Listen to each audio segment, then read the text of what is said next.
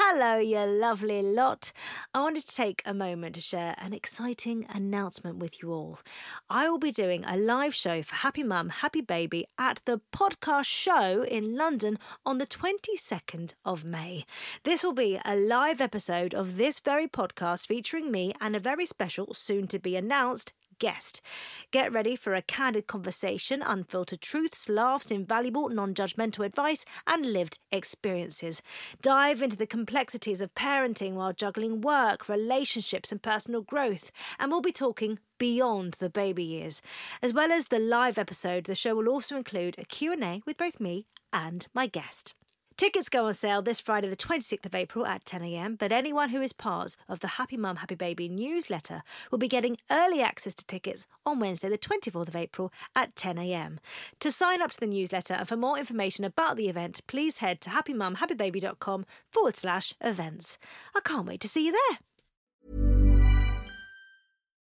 Life is full of what ifs, some awesome, like what if AI could fold your laundry? And some, well, less awesome. Like what if you have unexpected medical costs? United Healthcare can help get you covered with Health Protector Guard fixed indemnity insurance plans. They supplement your primary plan to help you manage out of pocket costs. No deductibles, no enrollment periods, and especially no more what ifs. Visit uh1.com to find the Health Protector Guard plan for you. Planning for your next trip? Elevate your travel style with Quince. Quince has all the jet setting essentials you'll want for your next getaway, like European linen, premium luggage options, buttery soft Italian leather bags, and so much more. And is all priced at 50 to 80% less than similar brands. Plus, Quince only works with factories that use safe and ethical manufacturing practices.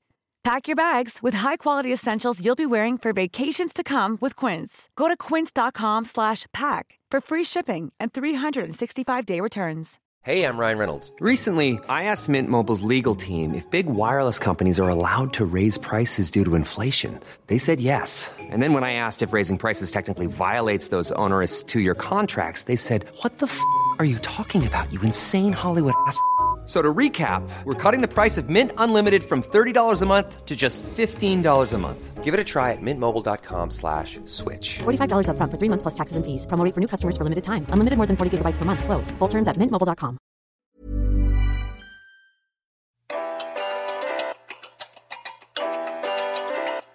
Hello and welcome to a brand new episode of Happy Mum, Happy Baby, the podcast. Today's guest is a baroness. She's a parliamentarian, a crossbencher at the House of Lords.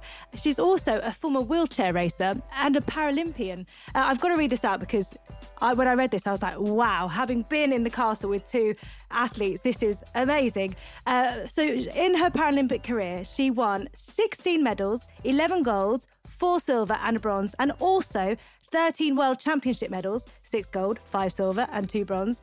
And over her career, she held 30 records and won the London Marathon six times. Not only that, she has a daughter who has just started uni. Um, so today's guest, I'd like to welcome Baroness. I have to say Baroness because when else will I ever get the chance? Baroness Tanni Grey Thompson. Hello. Hello. That's very nice introduction. Thank you. But you know what? Sometimes I really breeze over the introductions and I'm like, yeah, this person's great and whatever. But I, reading through what you have achieved in your career, you know, to do one thing and to do that well, to, to be an athlete and to, to do all the things that you've achieved, and then to be in parliament and, and politics in the way that you have. And you've kind of gone full circle as well because you studied politics at uni. Yeah, I did. Well, actually, I wanted to study history, but I also really, really, really wanted to go to Loughborough. And uh, I, I got a. It's about the place. It is, and I, I got a place there. And then just before I was due to go, they shut the history course down, and they said, "Look, we'll transfer your offer to another similar course." So uh, it was in the days where you got like a, a prospectus, and I remember being sort of panicking about, you know, okay, I might not end up at Loughborough, and looking through and thinking, oh, well, actually, the politics course is really similar. Um, so I, I transferred to that. And I do remember very grandly saying to my head of department just before I graduated, I am never going to go into politics because that's for losers. And and then sort of 20 years after that, I ended up in the House of Lords. And, and lots of friends from uni sending me messages going, ha ha, loser. Um, so um, yeah, it was interesting. I mean, it was an amazing time to study politics because I was doing German politics, the year the wall came down, and literally our course just got you know chucked in the bin and you know doing south african politics when mandela walked. And so it was a, a really fascinating time to be studying politics. Wow. Um, we actually kick off the majority of the podcasts by asking people about their upbringing. So how what happened before loughborough? How did you like where did you grow up? What was family life like so I was born and brought up in Cardiff. I've got an older sister called Sian. Um, she's about 18 months older than me. She's responsible for my unusual name because uh, she didn't like the name I was christened.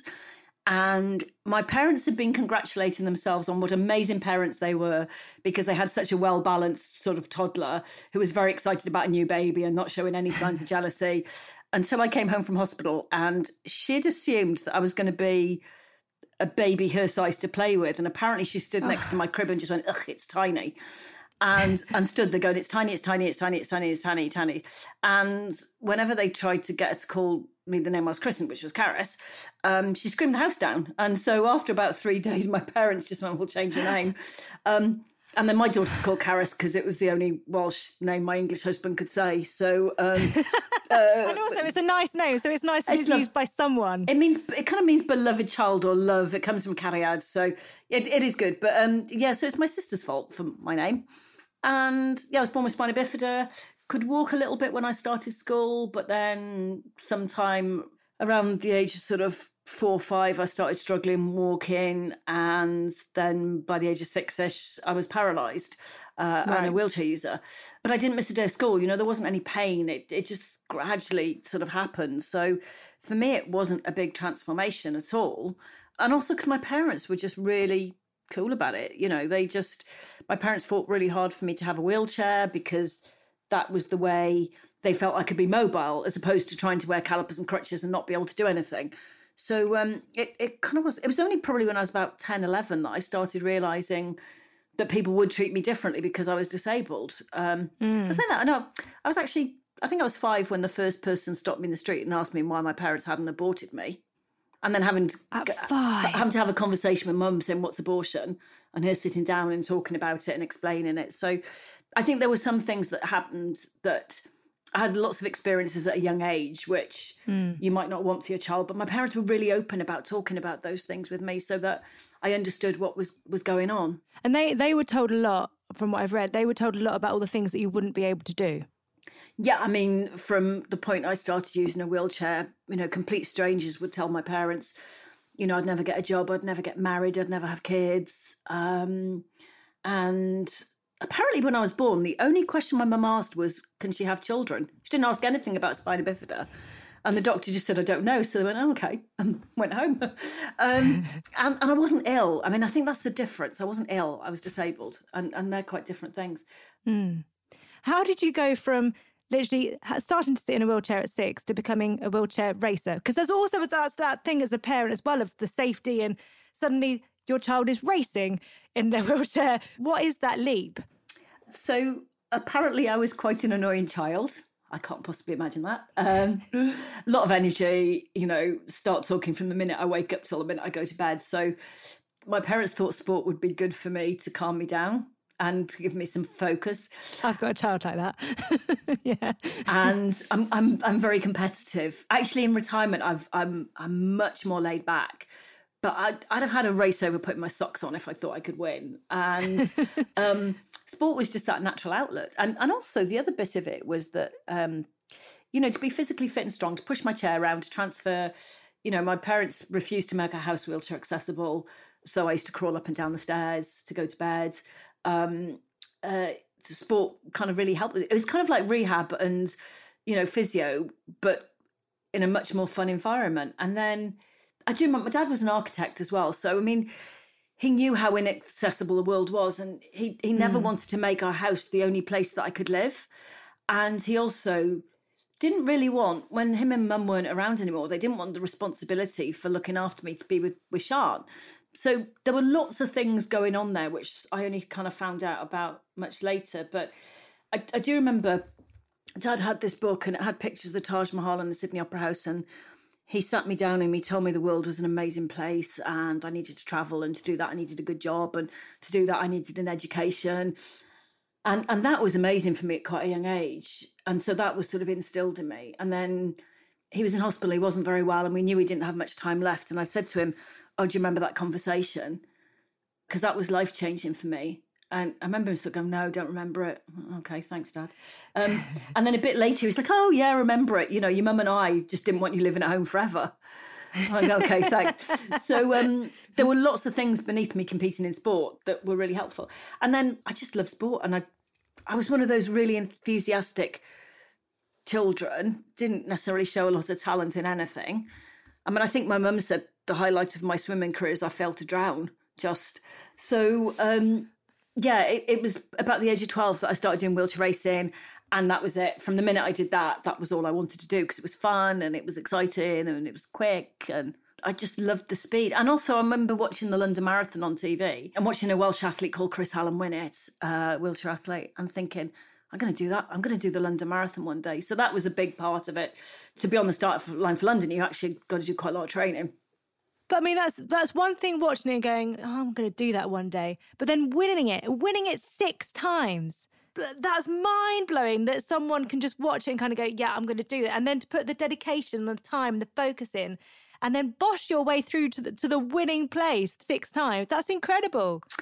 You know, you don't suddenly start training 12 times a week. It's sort of built up over a period of years and you make yeah. each little set up. And, and then for me, it was always about looking forward. And the thing, you know, dad and mum said to me, you have this limited time in sports. So you have to make the most of it because you might never make a team or you might never, you know, get to do the things you want. So put your energies into the here and now because, you know, in sport, by the time you hit 30, you can be pretty much broken. So, you know, you, you've you've got to make the the most of it. And I think that was probably one of the most important lessons.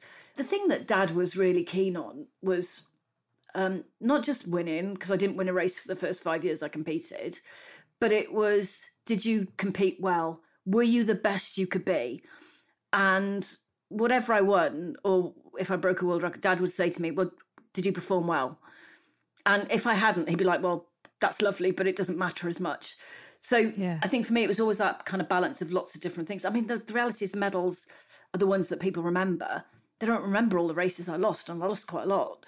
But there's bits in sport where trying to get to close to perfection as you can is really rewarding. It's really that's mm. a really good. That's the only bit I miss about sport. I don't miss the training. I don't miss the traveling. I miss some of the people, but that moment when you time a race to perfection, that is an amazing feeling. Yeah. With all that going on with your career, at some point you meet Ian, mm. who was also an athlete. Am I right? He was. So actually, I met him when I was 17, uh, and I was just going off to Loughborough, and he was just starting his PhD in chemistry, and he was at Manchester. And his opening line to me was, um, Oh, I hear you're going to that PE college. So I don't think I spoke to him for several years, to be honest. Um, and then he kind of grew on me over a period of time. And we kind of joke about it, but you know, my, my biggest thing in my career, I wanted to beat him. And it's really easy in sport to become really focused on different women, what other people are doing. And you can't yeah. do, you, you need to know what other people are doing, but you can't control decisions they make in races or training or selection or anything like that. So he competed at two Paralympics. And I, I spent most of my career trying to beat him. I never did. But um, I think that's that's the other thing that made me good as an athlete was that I knew if I could get close to him, I'd be good. And then I remember just before Sydney, so my fourth games, and I was pushing really quick, really, really quick. And we'd gone out to do a training session, and he knew I was pushing fast. We were doing this downhill session. And he sat alongside me in his racing chair, put one hand on his steering, kept up with me, and just pushed with one hand. And I remember just thinking, I hate you. I hate you. and in them saying, Yeah, yeah, you're pushing quick, but I can still push quicker. And you go, Right but it was it was actually a really positive relationship, and um, he coached for me for most of my career, although he'd say I was uncoachable. but uh, I mean, that's a whole detailed discussion in that. But uh, yeah, for me, just being with somebody who understood what I was trying to do, and when when we got married, you know, trying to pick a date to get married, you know, that didn't screw up our seasons, you know, someone else might go, oh, why don't you want to marry me in June? And I'll be like, well, I'm not missing Swiss nationals to marry you.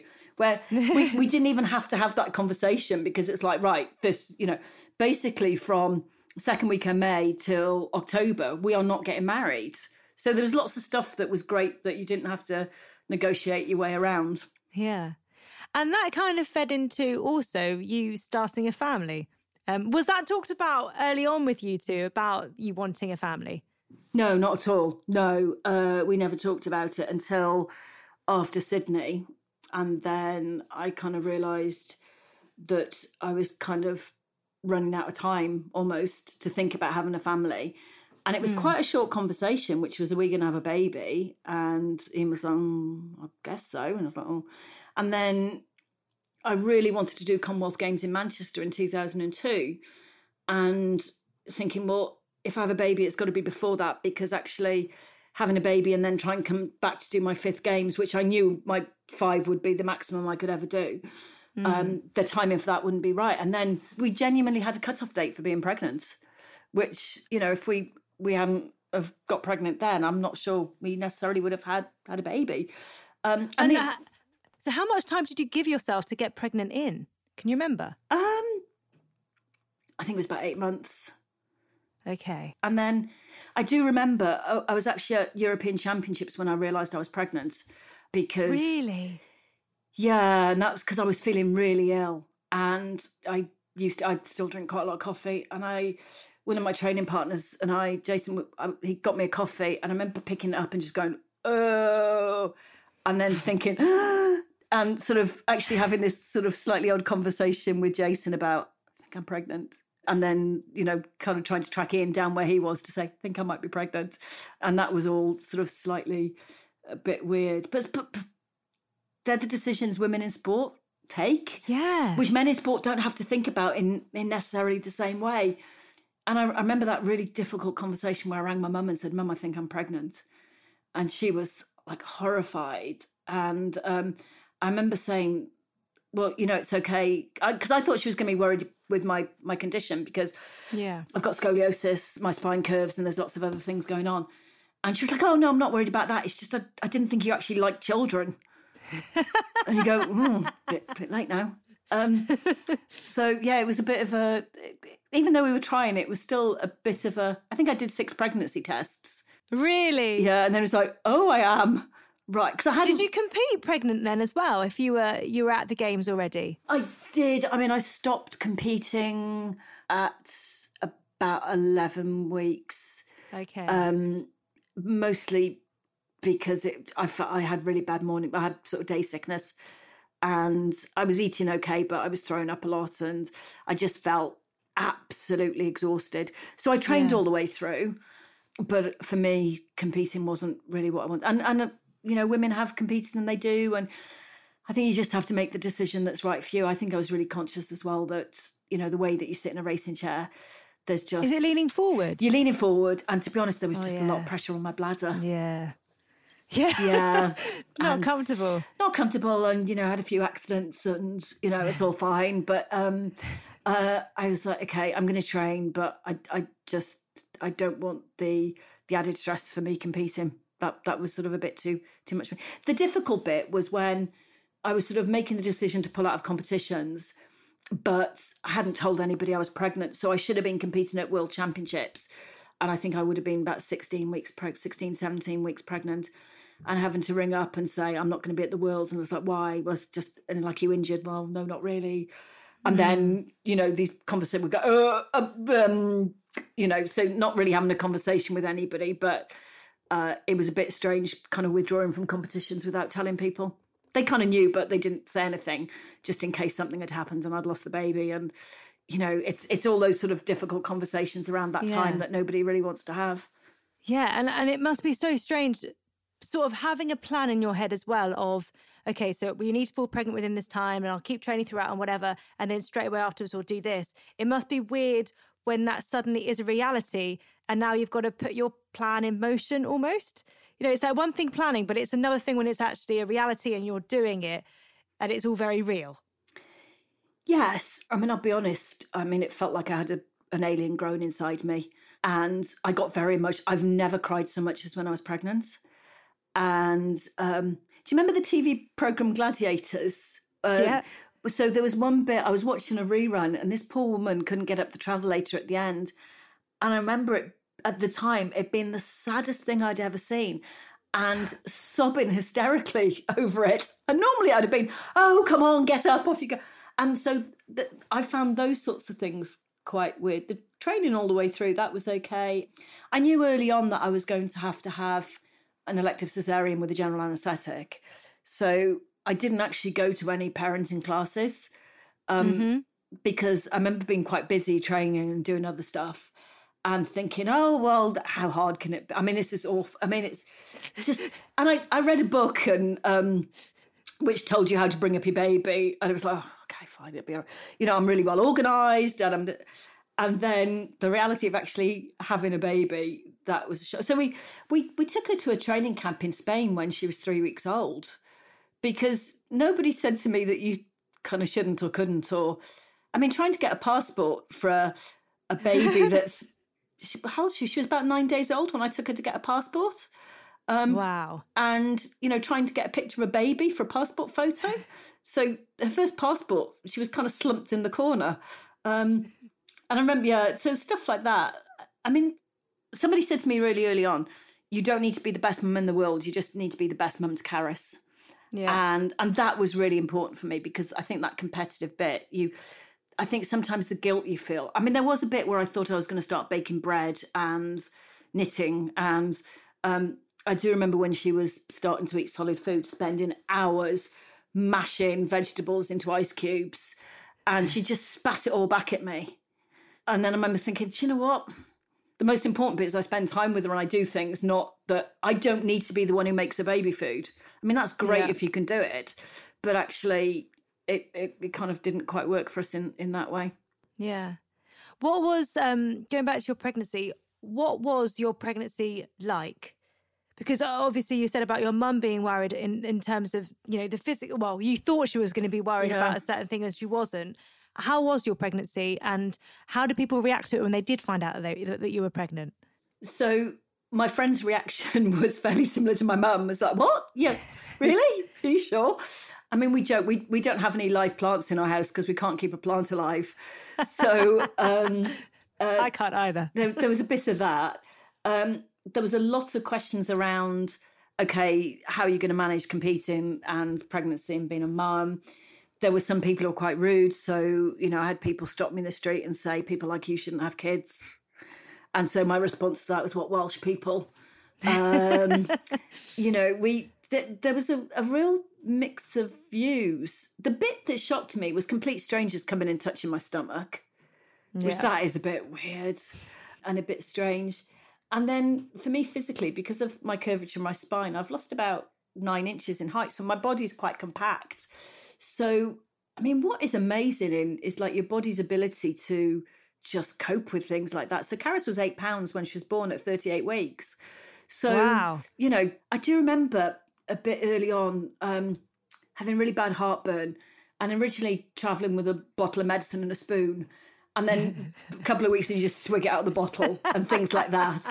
Um, I remember, and I remember eating with um, not being able to fit under a table to eat, so just putting the plate of food in my stomach to eat and things like that. Which you go, really?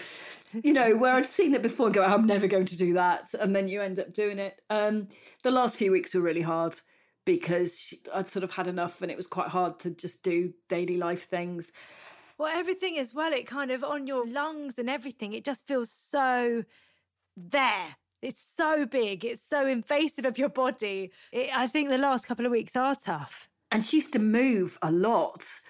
So I did love it that the first, I mean, it was always lovely when she was moving because you kind of go, that's really good. Yeah. But I remember speaking at a conference and she was just doing somersaults inside me. And my bump was moving from one side to the other. and some of the feedback from the conference was well, we didn't really listen to what she was saying because we were watching the baby move. and then, yeah, when she used to kick me underneath my diaphragm, uh, that wasn't great. But then there are bits you forget. And if Ian ever wants to tease, and I have to be really, really clear, he is genuinely teasing me when he says this, but he'll just say to me, Well, you didn't actually give birth, the doctor did it for you. and you go, yeah, let me put a bowling ball inside you and slash it out with a knife. And yeah, it's um, he he does joke about that. But we we were really lucky. We had amazing sort of support from the doctors and healthcare and stuff, and to make sure that she was okay when she came out. And uh, yeah, but we we kind of didn't feel the need to do it a second time. One one was was good. We did have this very very short conversation where you know oh, I don't know what makes people think this is okay to do that. But when she got to about 18 months old, people started saying, you have to have another one. Like, why? And it's like, oh, it's someone to play with. What? And, um, and we've got three goddaughters, and they are amazing young women who are all older than Carys. But I just thought, oh, I'm not sure about this. And I said to him, are we going to have another baby? And he just said, no. I went, so, but also um, sometimes um, it's putting it out there just to hear their response so that you can kind of go, yes, I'm so glad that we're on the same page. Like me and Tom every now and then go, we're not going to go for a fourth, are we? No, no, good. Just, just checking. Just want to know. I liked the idea of having another.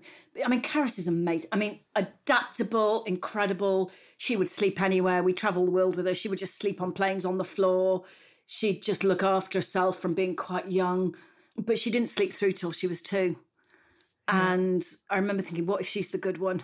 Uh, and yeah, I just I didn't I didn't want to be pregnant the second time. I mean, we're really lucky. Yeah. She, she's amazing, but for me, one was that yeah. that was that was good. Life is full of what ifs. Some awesome, like what if AI could fold your laundry, and some well less awesome, like what if you have unexpected medical costs. United Healthcare can help get you covered with Health Protector Guard fixed indemnity insurance plans. They supplement your primary plan to help you manage out of pocket costs. No deductibles, no enrollment periods, and especially no more what ifs. Visit uh1.com to find the Health Protector Guard plan for you.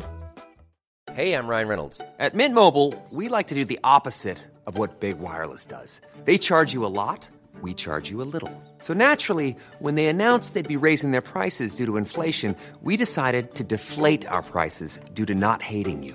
That's right. We're cutting the price of Mint Unlimited from $30 a month to just $15 a month. Give it a try at mintmobile.com slash switch. $45 up front for three months plus taxes and fees. Promo for new customers for limited time. Unlimited more than 40 gigabytes per month. Slows. Full terms at mintmobile.com.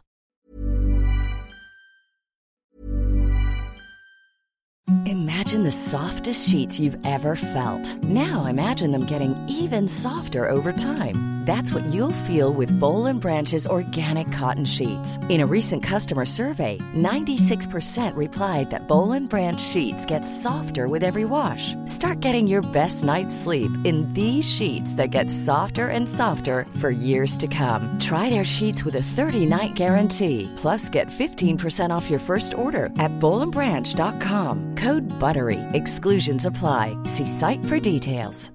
Even when we're on a budget, we still deserve nice things. Quince is a place to scoop up stunning high-end goods for 50 to 80% less than similar brands. They have buttery soft cashmere sweaters starting at $50, luxurious Italian leather bags, and so much more. Plus, Quince only works with factories that use safe, ethical, and responsible manufacturing. Get the high-end goods you'll love without the high price tag with Quince.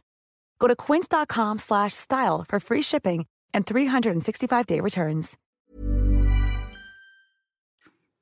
Can you remember meeting her for the first time? Yeah, I remember. Um, so what was really sweet because I had a general anaesthetic, and they'd said to Ian, "Do you want to see the baby before Tanni?" And he's like, "No, no, we want to see the baby together." And I remember waking up and being a bit sort of woozy because the anaesthetic, and all I remember she had really pointy ears and like Spock ears, like really, really pointy ears. And for some reason, I was quite obsessed with how long she was because I kept saying, "How long is she?" how long? How long? Why won't you tell me how long she is? Like, really? and and then going, "Oh my god, she's got Spock ears." And then the other one I remember is that she had quite a bad birthmark on the back of her head, mm. and they think that's where she was kind of stuffed up underneath my rib cage.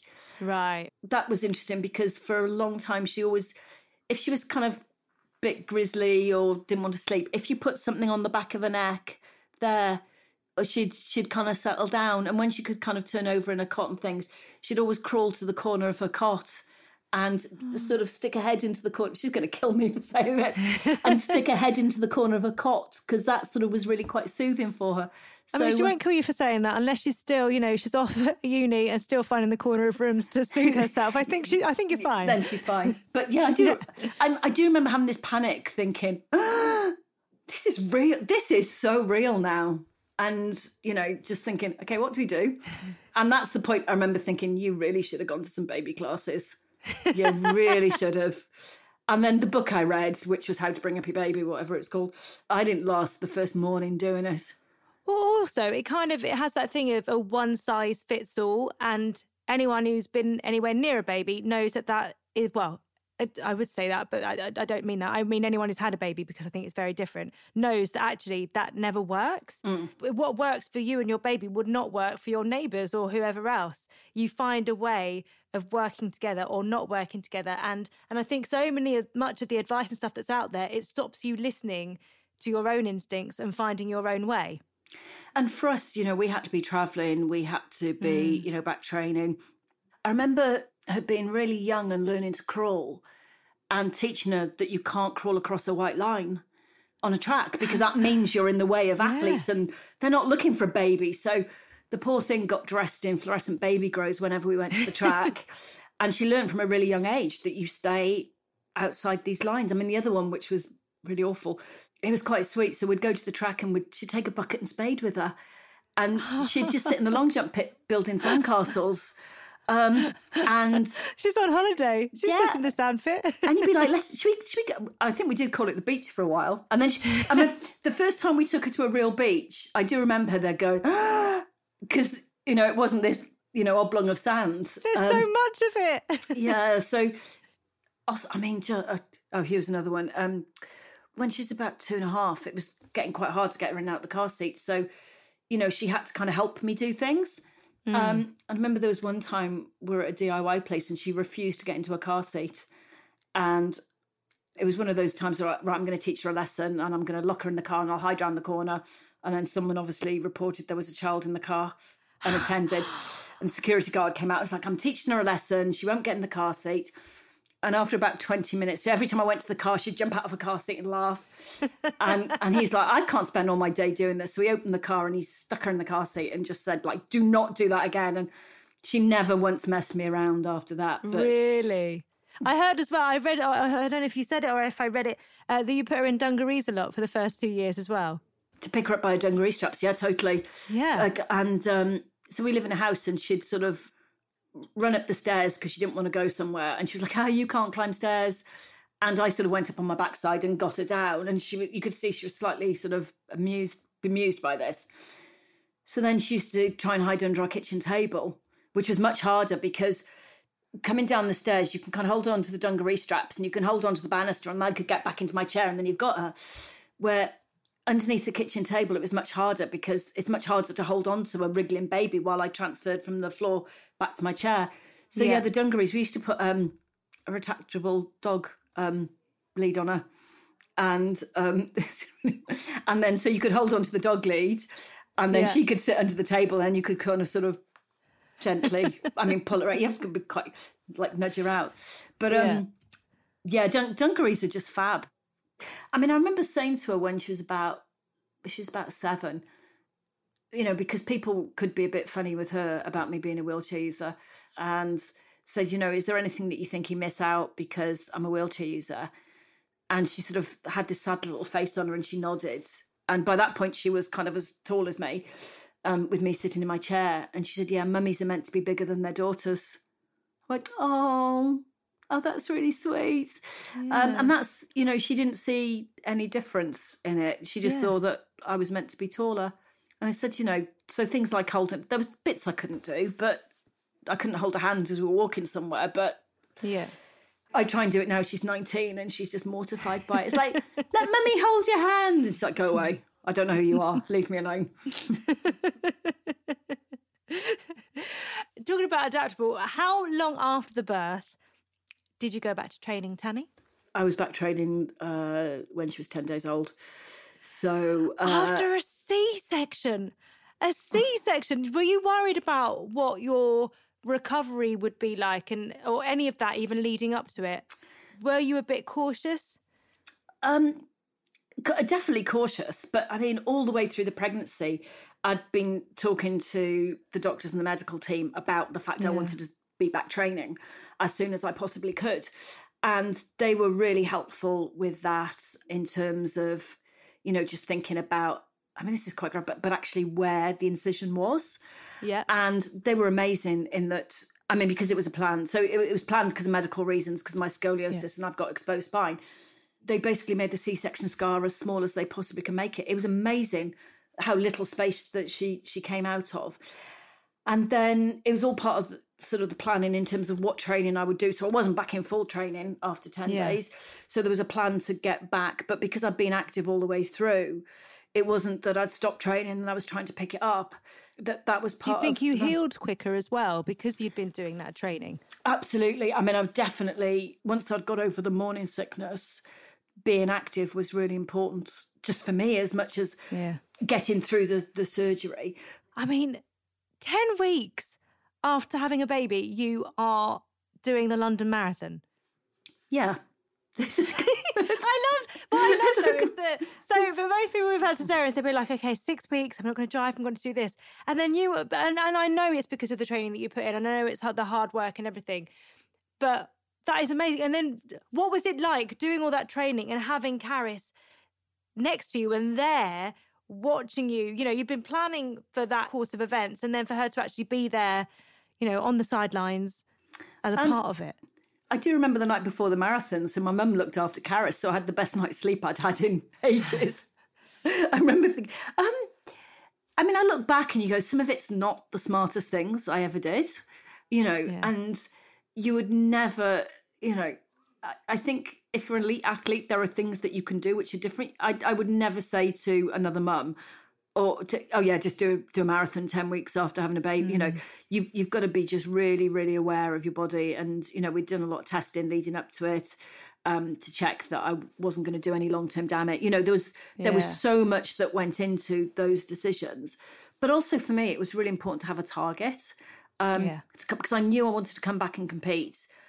Well, yeah, and and the juggle is really overwhelming. But what you've described, I think that's a really good way of almost keeping your identity? Because so many mums and i would say i've been in this cloud quite a lot over the last seven years you do kind of lose yourself a bit and you kind of come out a little bit later kind of going who am i? What what do i do? Who am i? without being the one who's always in charge of all these baby things. Mm. and actually what you've spoken about before is how you and ian really found a great balance so that it wasn't all on you as the mum um, and that actually that is a shared responsibility. It's not you know it doesn't just mean you have a baby and therefore everything lies on you. It's a, it's a partnership. And and he was amazing in terms of I mean obviously couldn't do much about the breastfeeding but kind of sharing so much yeah. of that kind of responsibility I didn't feel it was all on me. Although I have to say I was so my mum was the same. So apparently when me and Sian were crying as little she never used to wake up. So my dad used to have to wake my mum. And I remember someone saying oh you're so in tune with your child and Ian used to have to elbow me and say, the Carys is crying. And it's like, really? I fed, no, you fed her three hours ago. I'm like, really? And so, yeah, there was that. But he, he was amazing all the way through. And then, you know, as she grew, you know, he stopped competing really so that I could carry on competing. And then when I had the chance to go into politics, he changed his career so that I could do that. And I mean, lockdown's been hard on lots of people. But for me, what was amazing was that I actually got to spend a really decent amount of time at home. I, I used to spend a lot of time away from home. So actually being there, the stuff that I always felt I missed out on was not the big stuff. You know, you can sort your diary so you can be there for the school plays and sports yeah. day and all those things. It was like breakfast and, you know, the evening meal and what did you do today in school? And, you know, she didn't know any different. So again, it's that parental mm. guilt. You know, I used to get really sort of stressed out by being away. Um, but then she doesn't know any different. I remember, you know, we, we took her to the Beijing Olympics and uh, I was working there.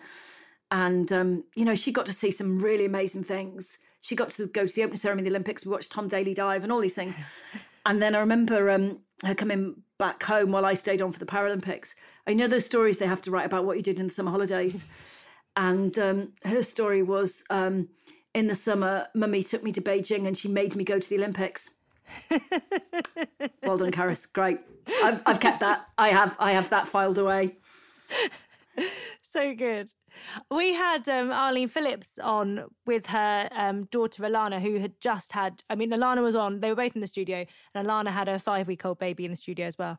And what was really interesting, I think, talking to them, is that Arlene, as a grandma now, was kind of looking back at her time, almost seeing Alana because Arlene was a single mum. She was taking Alana everywhere to do her choreography and stuff.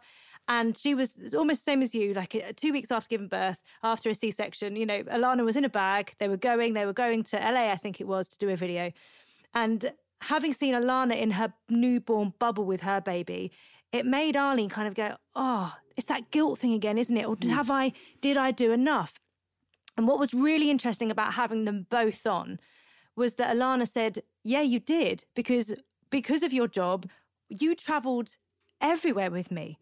You know, mm. and I think it's so easy for us as parents to kind of go, oh, I haven't done that. I haven't done that. I, I failed at that. I didn't do that. But we never see all the things that we do do and that we do really well and that we give them. Yeah, and I, I think I try to kind of keep remembering that kind of balance because it's really important. I think it's easier now she's older to think mm. about some of that balance. But I think about, you know, some of the places we got to take Carys and, you know, she, she, she went to Athens she wasn't really interested in watching me compete, but she went to Beijing and London. A bit grumpy with me because I wouldn't take her to Rio, but she was she was kind of at the wrong age because you couldn't really leave her on her own. But yeah. then I couldn't take her everywhere that I was working. I also kind of spent a bit of time, you know, she was growing up telling her that she was lucky that she got to do things other people didn't. So yeah. I hope I kind of got that balance right that I didn't keep telling her, you know, you're really lucky that you got to do these things because I think that's also quite hard balance that you don't just tell the kids how privileged they are. Um, yeah. But yeah, it's just. I mean, remember she um she she does kayaking and um, kayak slalom, and mostly because I hate water. I think that's why she does that sport. and um, she was at a training camp, and it was in Scotland, and. Um, I remember saying to her, like, the deal is that, you know, you can go, but you need to ring me every day when you get off the water. You need to tell me that you're okay because it's called an at-risk sport, but you know it can be quite dangerous. And she was great for about four days, and then she didn't ring me. And then as a mum, you think she's dead. That's it. She's drowned. Her body's been swept down the river. They can't find her body. They don't know where she. They don't realise she's. You think all about these things, and I eventually tracked her down. And she went, "Well, I rang you every other day." And I went, "Count, just you. You said you would ring." And she went, "Oh, they would have called you if I was dead." And I was like, "But you don't." I thought you were. She went, "Oh." Duh. What is it like now? Because obviously, she's she's kind of flown the nest. She's in Cardiff. Did mm. she did, she did she start in September? She did. Yeah.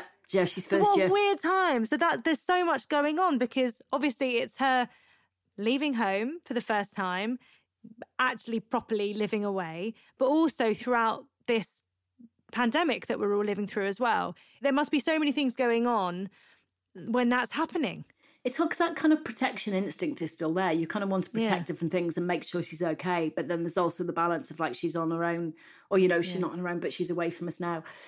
It's kind of interesting because, you know, leading up to her going away, she likes going to bed quite early and she's not really a party animal and she doesn't drink alcohol. And, you know, I was one of the, uh, before she was going away, it's like, right, you need to pr- drink alcohol at home. And she's like, why? And and so because you might that. I don't like it, but do it, do it here where it's safe. Yeah, and and then she's like, but I'm not going to drink. And I was like, and I remember saying to her, but someone could spike your drinks, and she's like, well, like even if we're allowed out anywhere, which we're not going to be, I'll I'll have a bottle of something and I'll keep my finger over the top of the bottle. You go, why am I? I'm talking to the most sensible girl in the world, and so there's bits with actually with freshers being cancelled. I think for a lot of young people, that, that's been a big relief. The pressure on freshers yeah. to go out and party and do all that stuff has been a bit of a relief for lots. But I try really hard not to kind of ring her five times a day. And I'm, I'm actually I'm quite good, you know. We wait for her to ring us, and I don't hassle her too much. I don't think I do, and try to give her her kind of space in in terms of what she does. But dropping her off for the first time, yeah, that was really hard, really really hard. Um, second time is dead easy, you know, because you know she's fine and she's she's looking after herself and she's okay and she's got a house sorted for next year and I just think it's pretty amazing, actually. But I said to her before she went away, You'll always be my baby. Yeah. You will always be my baby. You know, so just get over it. So um, hopefully, I'm not too much of a pain. It must have been weird dropping her off and then weird coming home and her not being there. I keep saying to her that wherever she decides to settle, I'm going to buy the house next door. And she's like, no, you're not. I'm like, yeah, I am. Yeah, I am. Yeah. I mean, it's that thing that's, it, I love it where you can still play with our heads. You go, no, Yeah. I am going to be the mother that lives next door to you. Um, yeah, but I think we've also, I mean, I think a lot of the things from my mum and dad, which was to be independent, you know, to Yeah. go off and want to be somewhere else. That's really cool. I mean, because there's lots of different ways to stay in touch without us physically being in each other's pockets. Mm-hmm. It's always just that balance. What what I'd always like, which is what my parents were with us, was that there's always a place for you here if you want to come home, but actually you don't need to. And for me, that Yeah. made me kind of want to go home. And um, hopefully that's what we've been able to do with with Carys. Oh. How now that she is an adult, Mm. looking back at your time with her as a child, what was the most difficult bit of those first 18 years? Yeah, I, I think the first 18 months, actually, narrowing that down, probably the first six to eight months, Yeah. just when they're so little. It's so much easier when they can talk, even if all they say to you is no. Or um, it's when, you know, they're crying and you don't know what's wrong. That Yeah. bit I found really difficult and challenging. I do remember, um, oh, I can't remember the name for it, when they're not sleeping and you're meant to kind of leave them crying. Like self settling. Yes, I remember trying to do that with her. And it was like, leave her, leave her, leave her. And then we'd gone into a bedroom and she projectile vomited over the whole bedroom. It was everywhere. And it was like, okay, so we're not doing that again. And she'd had fish pie for tea. Oh, it's the worst. Yeah, I remember just sitting there. It was about two o'clock in the morning, scrubbing fish pie up the carpet, thinking, "Oh, this is disgusting. So, yeah, no, each bit's different. I mean, sort of mm. going to school, you know, all the stuff that, that comes with that, you know, some of the kind of childhood things of chicken pox. And I never kind of quite understood it when my mum said it that when you've got a child, you want to make stuff okay for them, you want to take the pain away, you want to make it okay. And then I kind of finally understood it when I became a mum in terms of you don't want to see them in any kind of pain. So yeah, there's stuff like that. But yeah, no, each bits are different. Um, Yeah. and you can't you can't make everything okay. You know, they they have to make decisions and they have to learn some things on their own. Yeah. Um, I wrote a series of letters around motherhood. Some were to my boys, some were to Tom, uh, parts of my body, uh, other parents. If you could write a letter on motherhood, who would it be to and what would it say? Um, I think there'd definitely be one to me saying, just don't beat yourself up about stuff. I think it's that advice that I did get, which is, you know, you don't have to be the perfect mother. Actually, what my friend said to me is, you don't need to be the best mother in the world. You need to be the best mum to Carys, unless Ian divorces you and marries an Earth mother, then you're screwed. Um, so, so I like to think of like the first bit of it, not not the second. Um, yeah, so I'm. I got another thing I remember. I'm really busy with work, and Carys was hungry, and um, I, remember I gave her a pot noodle, and I remember her standing in the kitchen saying, "But mummy, you meant to put hot water on it." And went, "Oh yeah, okay, let's teach you to learn to use the kettle. I know you're six, but you know what? You can do it safely." So I think you know just be really open about things. You know, just don't panic about everything. It's okay to not bake bread and to sew and to, you know, to all the pressure to sew kids' name labels into all their stuff when they're little. Do you know what? A Sharpie pen on a label is fine. Yeah. Um, and I, I think for me, it was like learning to let go of those things. Yeah, just keep learning to treasure the moments that that you have. And I'd probably write a letter to everyone else who told me I can't be a mum or I shouldn't be a mum, and just tell them to back off and mind their own business, and and just get over it. But uh, it would be about those first few months. It probably would have told myself actually just go to a couple of mother and baby classes. that you know, it might not have made any difference, but it might have made you just panic slightly less about about some of those things. Um, we put so much pressure on ourselves, I think. And I, and I think you being an athlete as well and your drive to, to be the best, it's kind of that thing of, you know, you want to be the best parent you can be and you see all these different you you have an idea of what that looks like and when your version of it doesn't match up with that it doesn't actually matter because you've found a way that works for you. Yeah and I, and I think as also coming through sport you meet enough i call you know psycho parents in sport who who live their life through their children. And you know i experienced that as growing up and then as an older athlete seeing it with younger athletes coming through and then you see it in school. And, you know, I'd like to say to some of the parents who live so much of their life through their kids, just, you know, take a step back, you know, just because actually it doesn't make you as a parent necessarily very happy. Well, that's one reason why we have the podcast, because I just think it's so important that we share moments like that.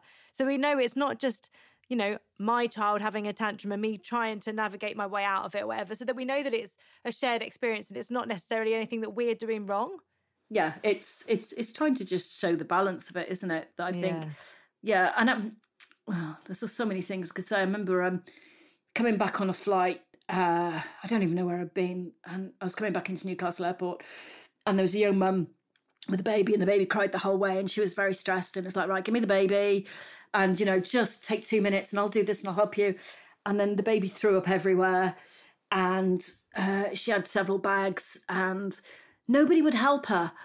And and there was some stupid rule in the airport where none of the staff were able to help her carry the baby and the bags and and they couldn't carry a bag because she hadn't booked assistance.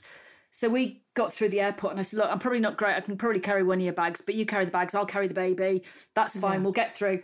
And she's like, Well, what if the baby throws up again? It's like, I'm going home. I'm yeah. not going anywhere else.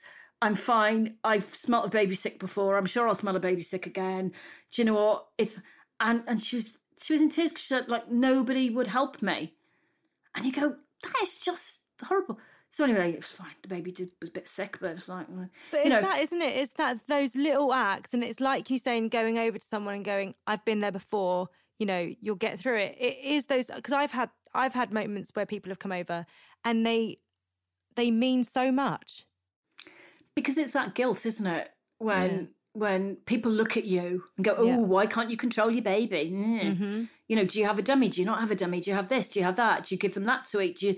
It's people are so judgmental mm. about everything, and yeah, I think sometimes just. I mean, I've. Um, um, that's the other thing. I've embarrassed Carys where I've gone over and gone. Do you know what they turn into this? You know, and it's it's okay.